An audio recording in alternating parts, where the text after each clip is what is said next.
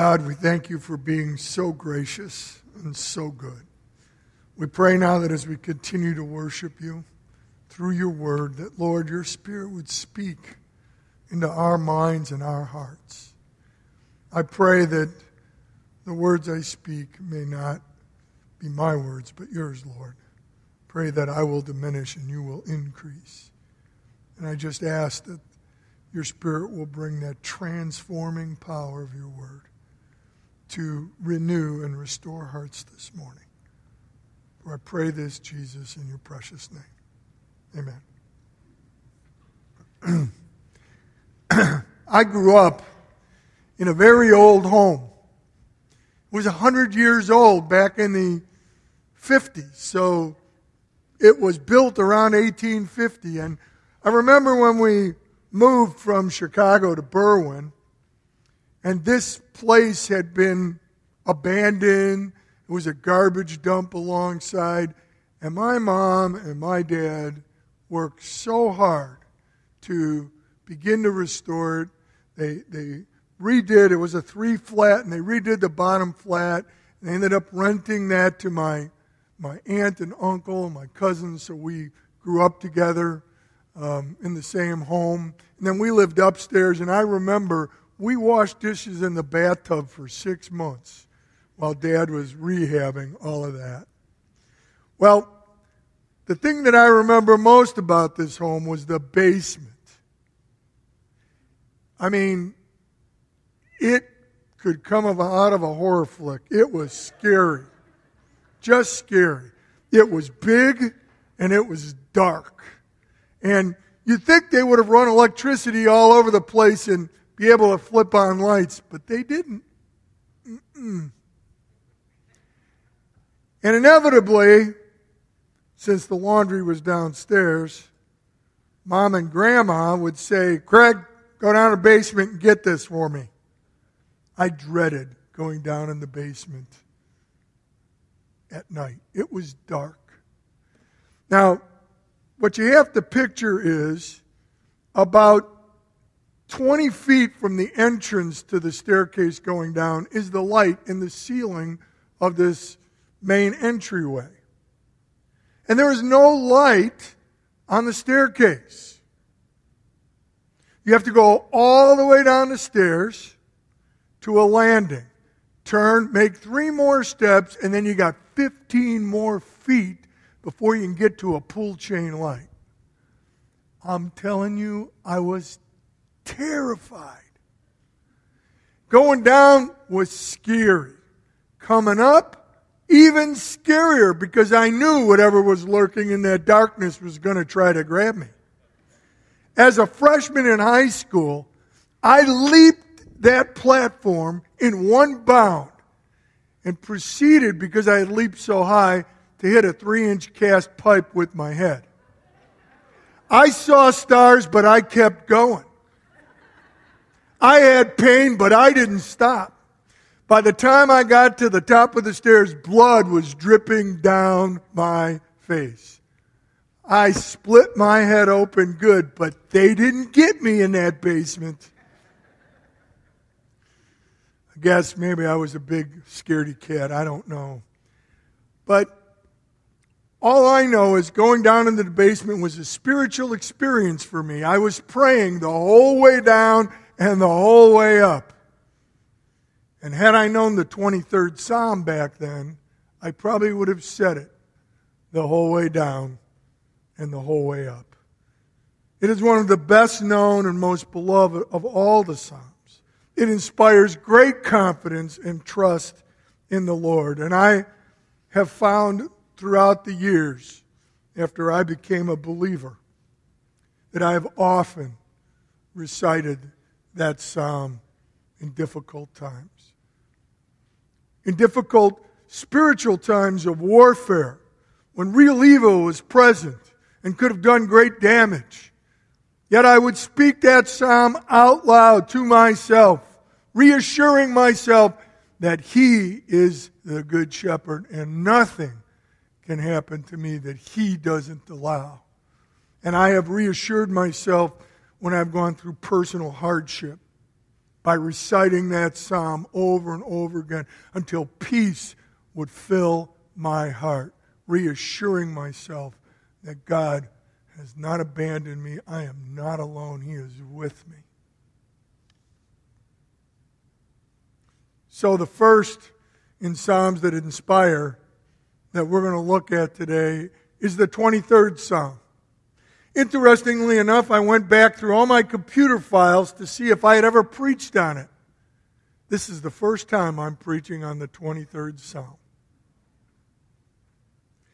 And why God moved me to preach it from the standpoint of a sheep, I have no idea. I am a city kid, and the closest thing I've come to a sheep is an encyclopedia.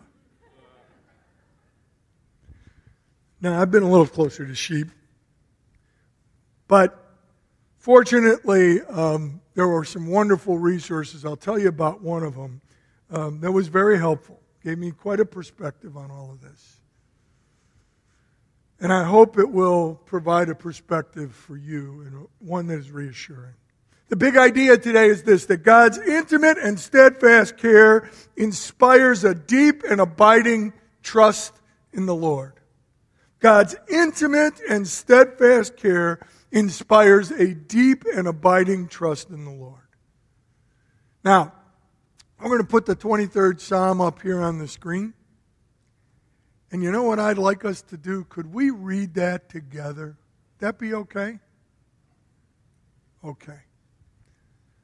The Lord is my shepherd, I shall not want.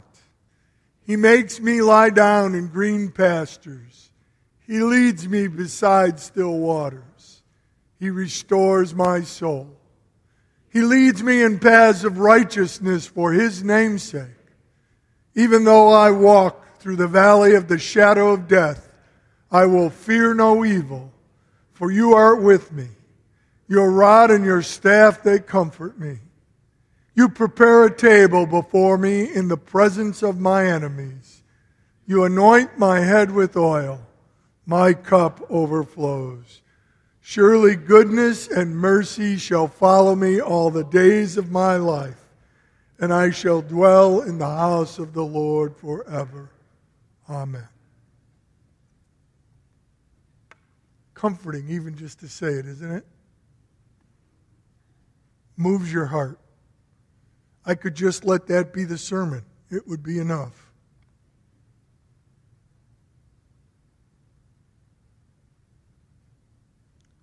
But let's see if I can unpack it a little bit from the standpoint of a sheep. Anybody here got farm experience?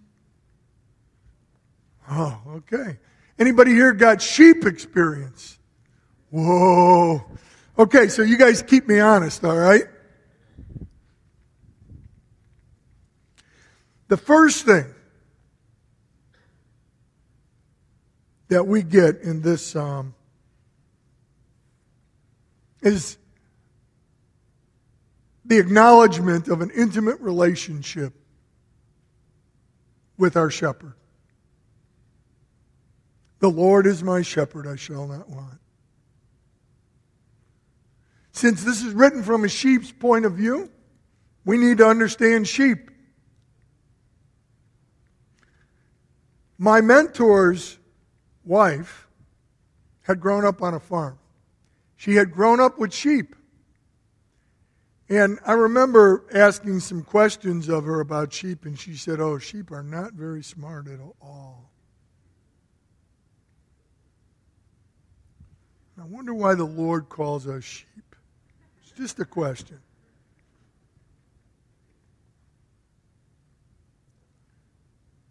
Well, to understand sheep, there's a few basic things we need to know. First, they are a herding animal. They have strong flocking instincts. They want to be together. That's important to them. Their flocking instinct is so strong that there are recorded cases like the one in 2006 when 400 sheep went to their death in a ravine unattended by the shepherd, one of the leaders among the sheep decides to cross a 15 foot ravine. And all 400 of the sheep followed to their death. That's how strong their flocking instinct is. They flock together in part because it's how they protect themselves, too. Sheep are also very social animals, and they are easily socialized. The older ones can easily teach the younger ones what they need to know, and the shepherd can easily teach his sheep to follow him. In fact, one of the things that happens is that sheep really get to know their shepherd, not only by what they see when they see the shepherd, but also by the voice of the shepherd. Sheep, of course, are very docile, right? They're not aggressive, they're easily frightened.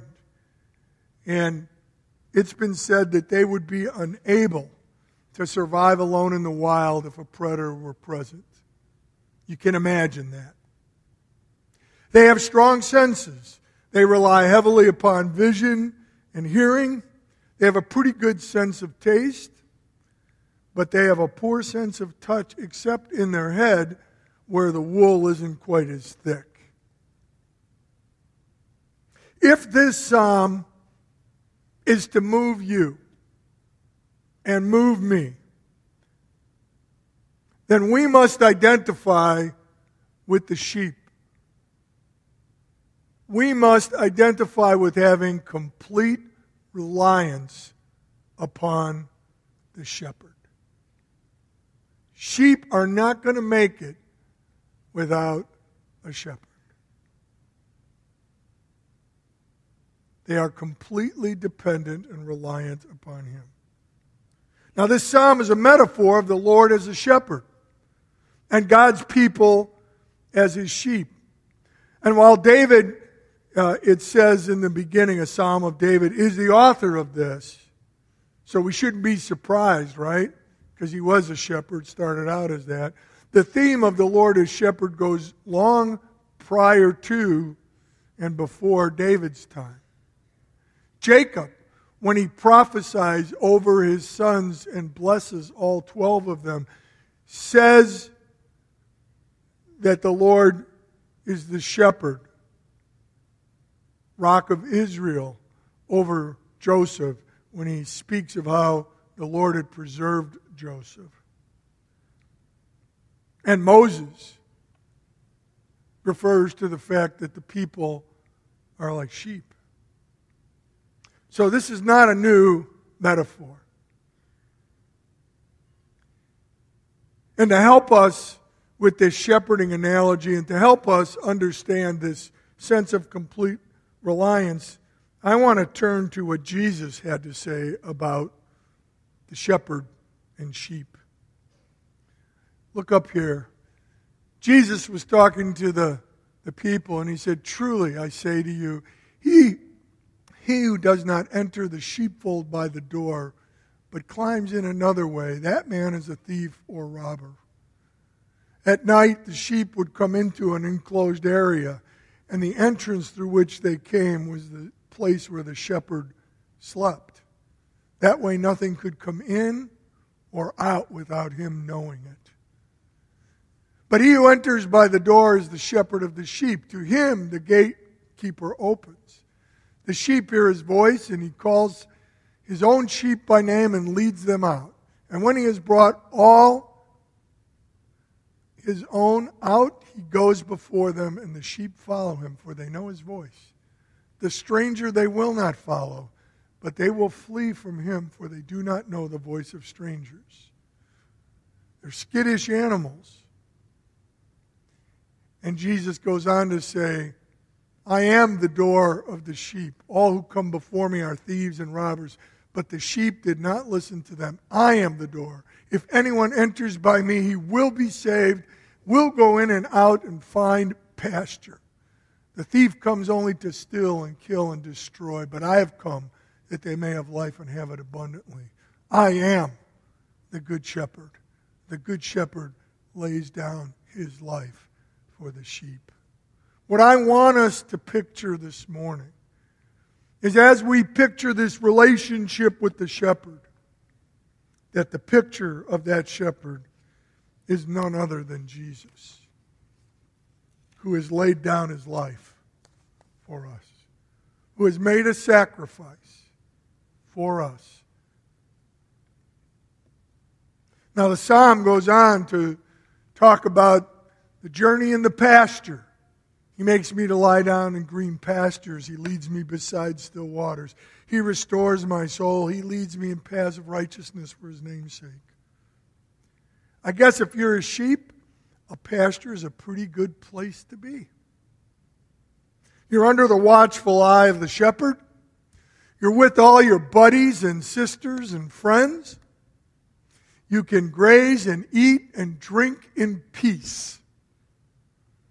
But here's the deal about that pasture sheep will not naturally move from it to another spot. A shepherd has to move them. And if sheep are allowed to just stay in that one spot, they will ravage the land because they pull grass out by the roots. The shepherd knows this. And so, while they feed upon that pasture ground, he'll lead them to another pasture nearby so that the land isn't ravished and so that it can become a place again that is lush and full where the sheep can eat. One of the things that um, I learned most recently, since I didn't know much about sheep, I read a very classic book by Phillip Keller who is both a shepherd and a pastor. And it's entitled The Shepherd Looks at Psalm 23. And he notes that the waste products of sheep are very rich fertilizer for the land. And even where fields have been decimated by the poor stewardship of a bad shepherd, that land will regenerate pretty quickly because of the richness of the fertility of their waste.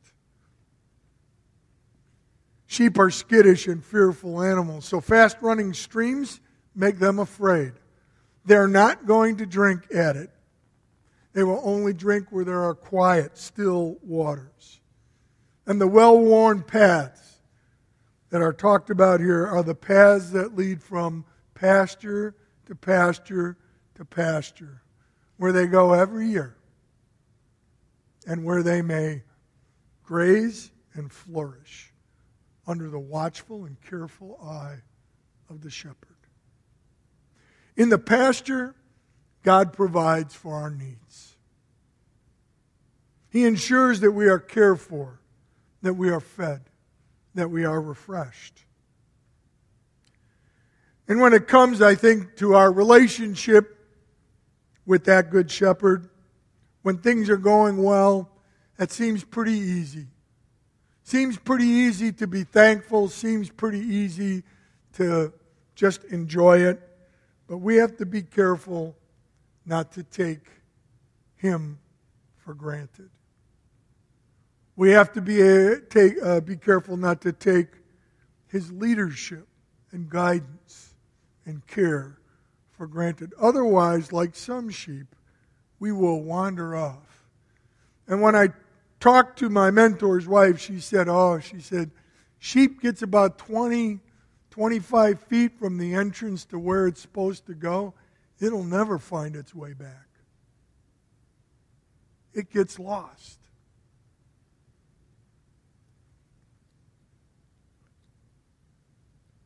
So we need to be careful when we're in the pasture not to wander off.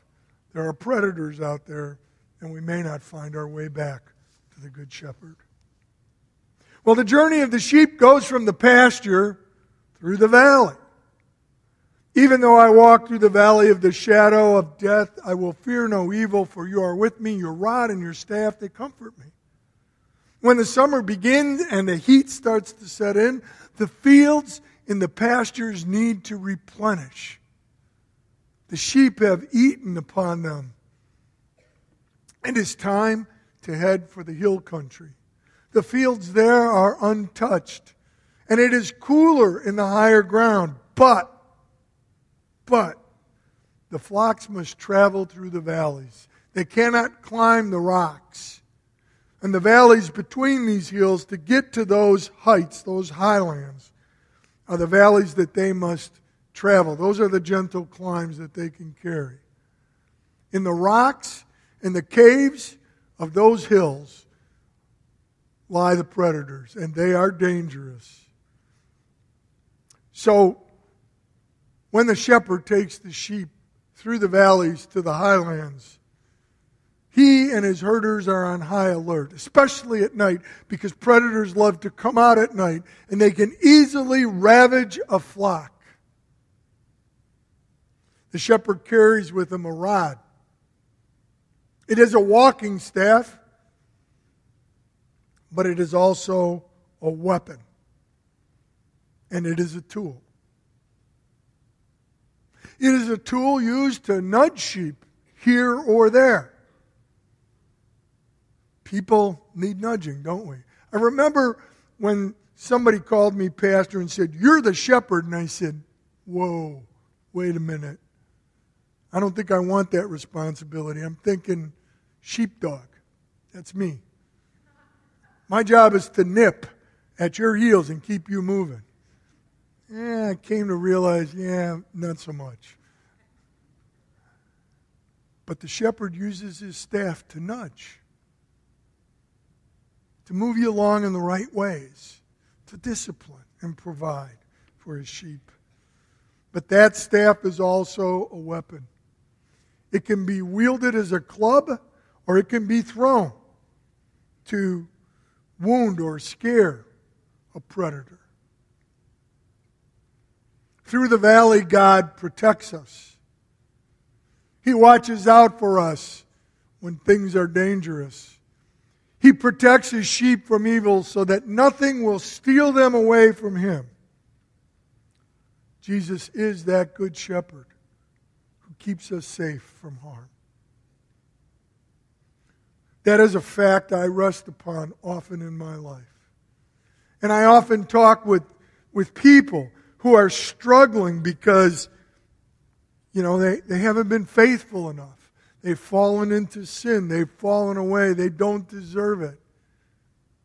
And I try to tell them God's grace is enough. It's not dependent on you to be with God. The promise that God keeps this and keeps us safe is His promise to be faithful, that He can do what we can't do, and He can bring us close to Him again and not let us go.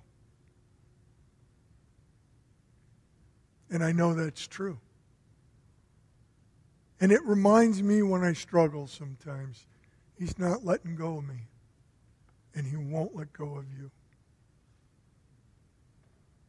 Somebody here today may feel very unworthy. You've come back maybe to just look for is God around? Is there a way to connect? I just want to share with you, He's the Good Shepherd. He won't leave you. He's calling you back. Let His grace wash over you.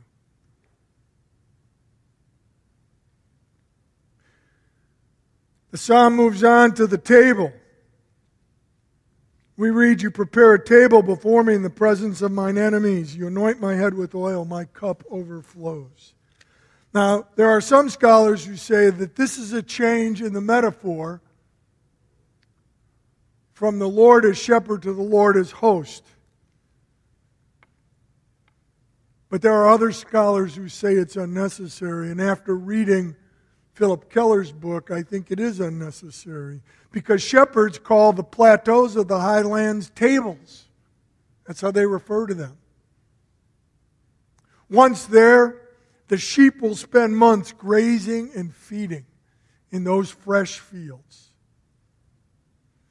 Phillip Keller, though, talks about how the shepherd will leave his sheep with the other herders and he will go up to those tables and he will scout out where the best fields are. Sometimes he'll bring minerals with him, or salt, or other things, and he'll strategically lay them out. But he's figuring out where the sheep should go and where they will spend that summer, right? Feeding and grazing up there in those highlands. He prepares a table before me in the presence of mine enemies, always with an eye out for the predators. But grazing in the highlands is not perfect. There are difficulties, there are annoyances, and there are problems. Two of the biggest ones are parasites and flies. Another big one is the disease called scabs. Parasites and flies are not just annoying to sheep, but they can be downright dangerous. The flies like to buzz around their head and drop the eggs in their nose. And the warm moisture from that allows the eggs to, to hatch and the larva to get established. For relief, the sheep will beat their heads against trees and rocks and posts and bush. And so the shepherd keeps his eyes out for these kinds of things to see and make sure that his sheep are okay. He'll look for scab, which is a, a very highly contagious disease, not unlike uh, impetigo for us humans. It can travel quickly from sheep to sheep. In both instances, in both instances, the shepherd will use a mixture of oil and sulfur and in Phillip Keller's case, they used tar with it. But in Palestine in those days, they probably used spices with it. And it would heal the sheep, and it would keep the flies away. It would protect the sheep and keep them healthy. It is at the table that God ministers to us. He serves us by not only leading us to higher ground, but continuing his intimate care and oversight, making sure that we are safe and that we are healthy, and that we will flourish against the annoyances and afflictions and illnesses of life.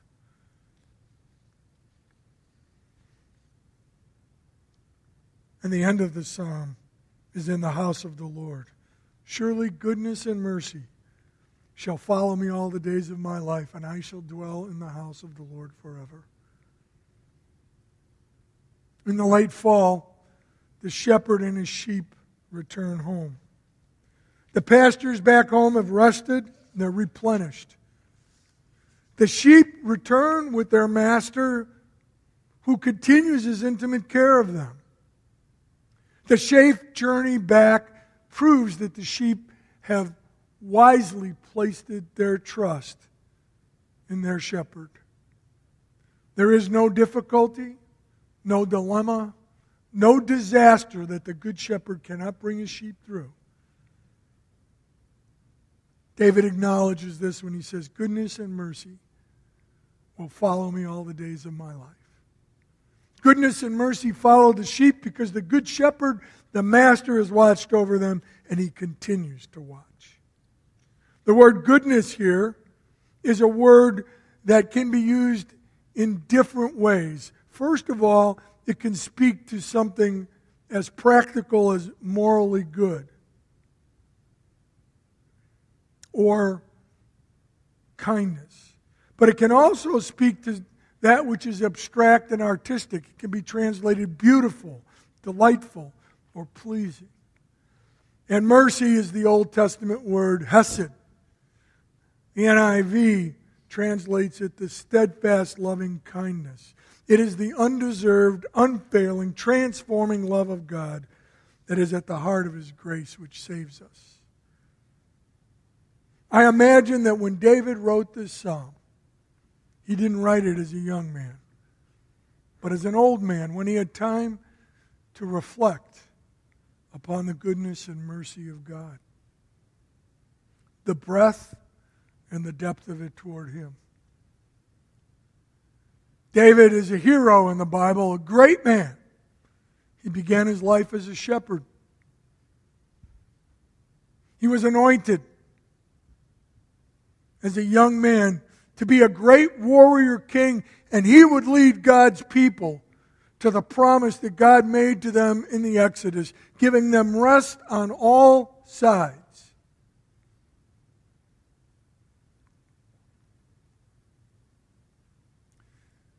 But David was also a great sinner.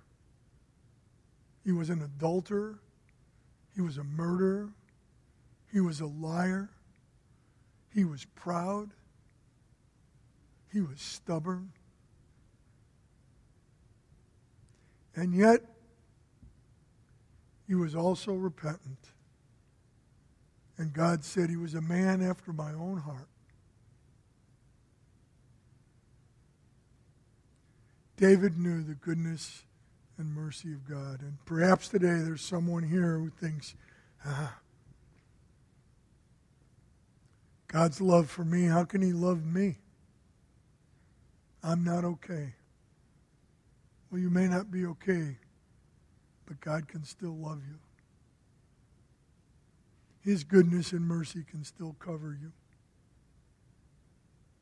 If God can do that for David, he can do that for you if you'll place your trust in Jesus, the Good Shepherd. That what he did on the cross was enough. That he paid the price for all your wrongdoing, for all your sin, and gave you God's love in its place and the righteousness that was his in its place. And the Holy Spirit to help you in its place.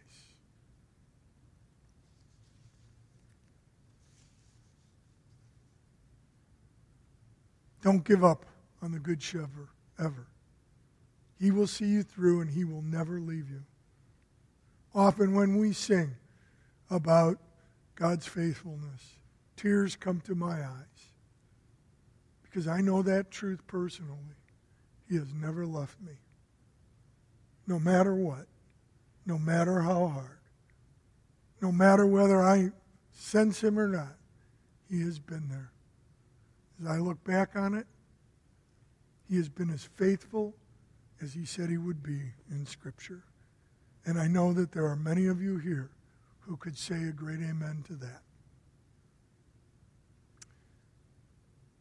In the house, God brings us safely home to be with Him. I think that's why the 23rd Psalm is, is read so often at funerals. When we go home to be with the Lord, it is right and fitting.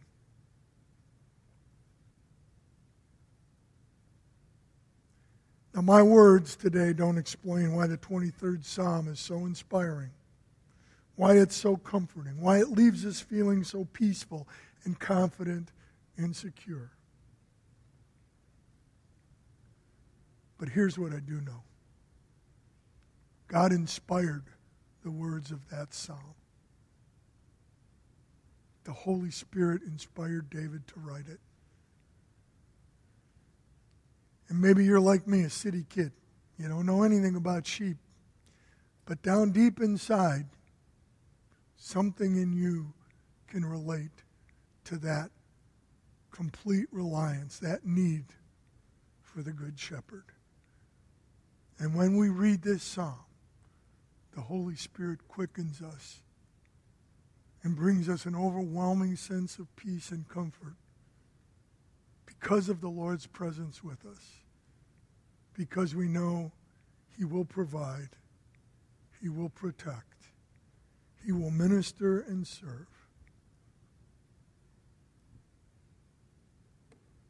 And He will bring us safely home. Amen? Let's pray. Lord, we thank you for the promise that you have made as the Good Shepherd that none shall ever steal us away from you, that you will always be faithful. I was amazed, Lord, this week as I read Phillip Keller's book, how, how much work there is to be a good shepherd.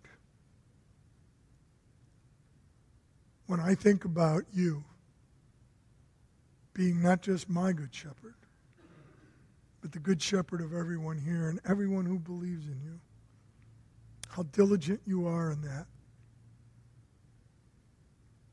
how you care for us. It is an overwhelming thought to consider. One, though, Lord, that brings great peace and comfort. Continue to lead us in the pastures, through the valleys, to the tables, and at home again until we are with you forever.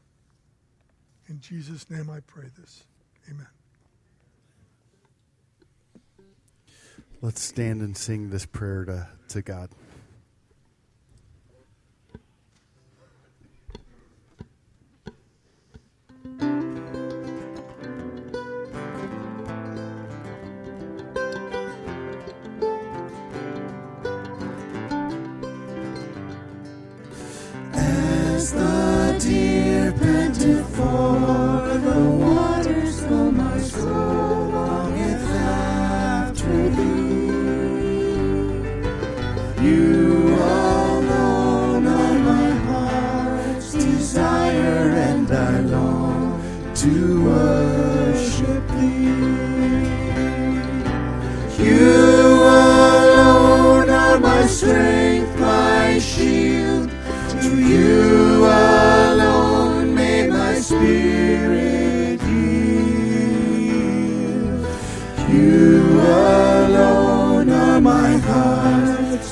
Desire and I long to work.